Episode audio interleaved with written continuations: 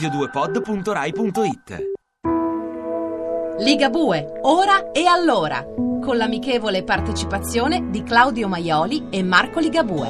Sai che ora e allora è ancora così. A cura di Gerardo Panno e Lorenzo Lucidi. Regia di Andrea Cacciagrano.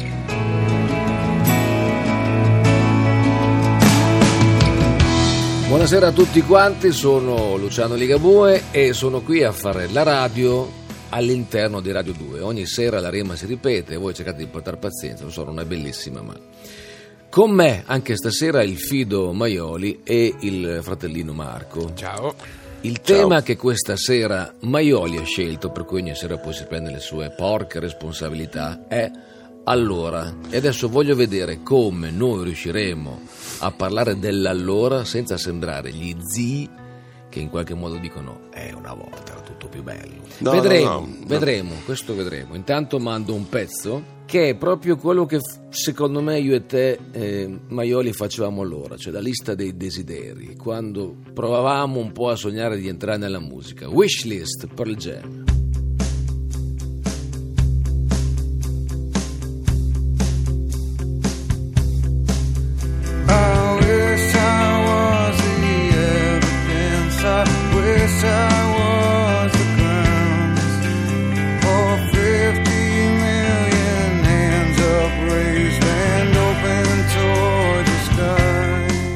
Wishlist, grande pezzo da grande gruppo che noi continuiamo ad ammirare e per il suono che propone e per le scelte che fa e per un'attitudine in generale, ma sarebbe un discorso un po' lungo per fare gli approfondimenti. Allora, Maioli, il dirti allora, ho già detto ancora l'argomento. Ehm, parliamo, dopo aver parlato ieri sera, del- dell'ora, adesso dell'allora, per cui andiamo indietro. Dove tutto è cominciato, Eh, in una scena mm, musicale dove era totalmente diversa da quella di adesso, dove c'era una via miglia, una scena, c'erano stimoli, c'erano palchi su cui suonare.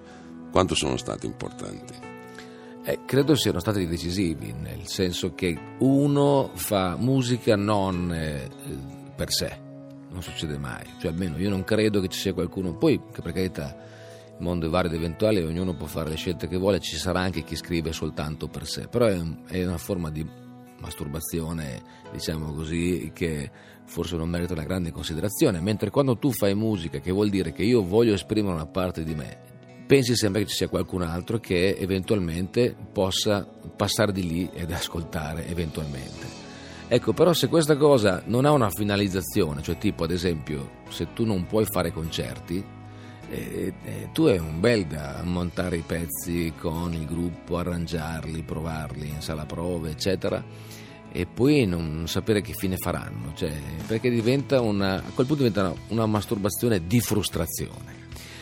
Eh, invece, fortunatamente, la... noi avevamo all'epoca la fortuna di, di essere in un posto in cui, e mh, per iniziative dei vari comuni oppure per la volontà delle varie feste di partito, eccetera, c'era sempre la possibilità di partecipare o a un contest oppure semplicemente ti davano un palco su cui poterti esibire e allora tu mh, dopo ave- aver passato qualche mese nel provare a riprovare le tue canzoni e metterle a punto con il tuo gruppo avevi almeno modo di farle sentire ai tuoi amici, a qualche curioso e vedere un po' l'effetto che facevano. Quello già bastava per tenere botta, per non cedere.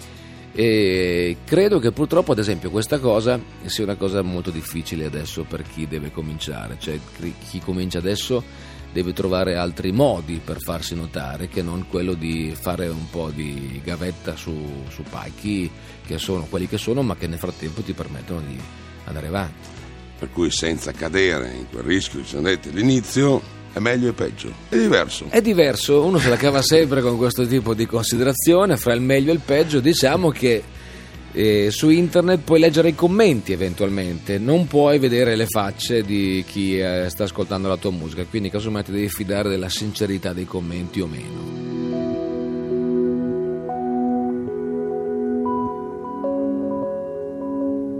Vedo che c'è Marco che sta per chiedermi qualcosa. Ma sì, perché stiamo parlando di allora e anche di wishlist, quindi la lista dei desideri, la lista di Luciano, allora, dei desideri, qual era? Ma La- nella realtà è che dopo aver fatto il mio primo concerto in cima alla lista proprio c'era il poterne fare più che potevo.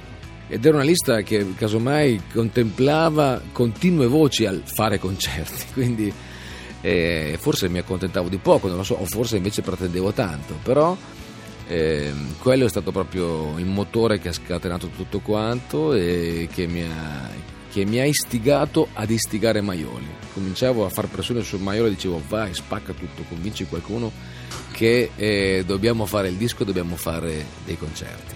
Comunque, come vedete, Mario e Marco abbiamo cercato di svicolare rispetto al discorso che era meglio, ora peggio, allora ognuno arriverà a fare le sue considerazioni ed è per questo motivo che volevo dire che la canzone che ho scelto di mettere adesso in coda non è una canzone che racconta di come sto pensando come stavo allora, perché il titolo è M'abituerò, che non è ben augurante da questo punto di vista.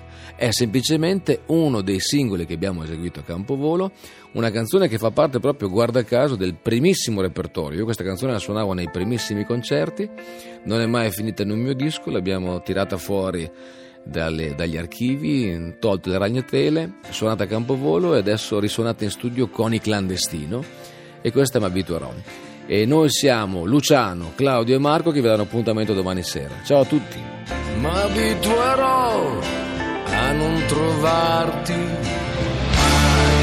Ligabue, ora e allora. Vi ringrazia per l'ascolto e vi dà appuntamento a domani. Le puntate sono scaricabili in podcast sul sito radio2.rai.it. radio2pod.rai.it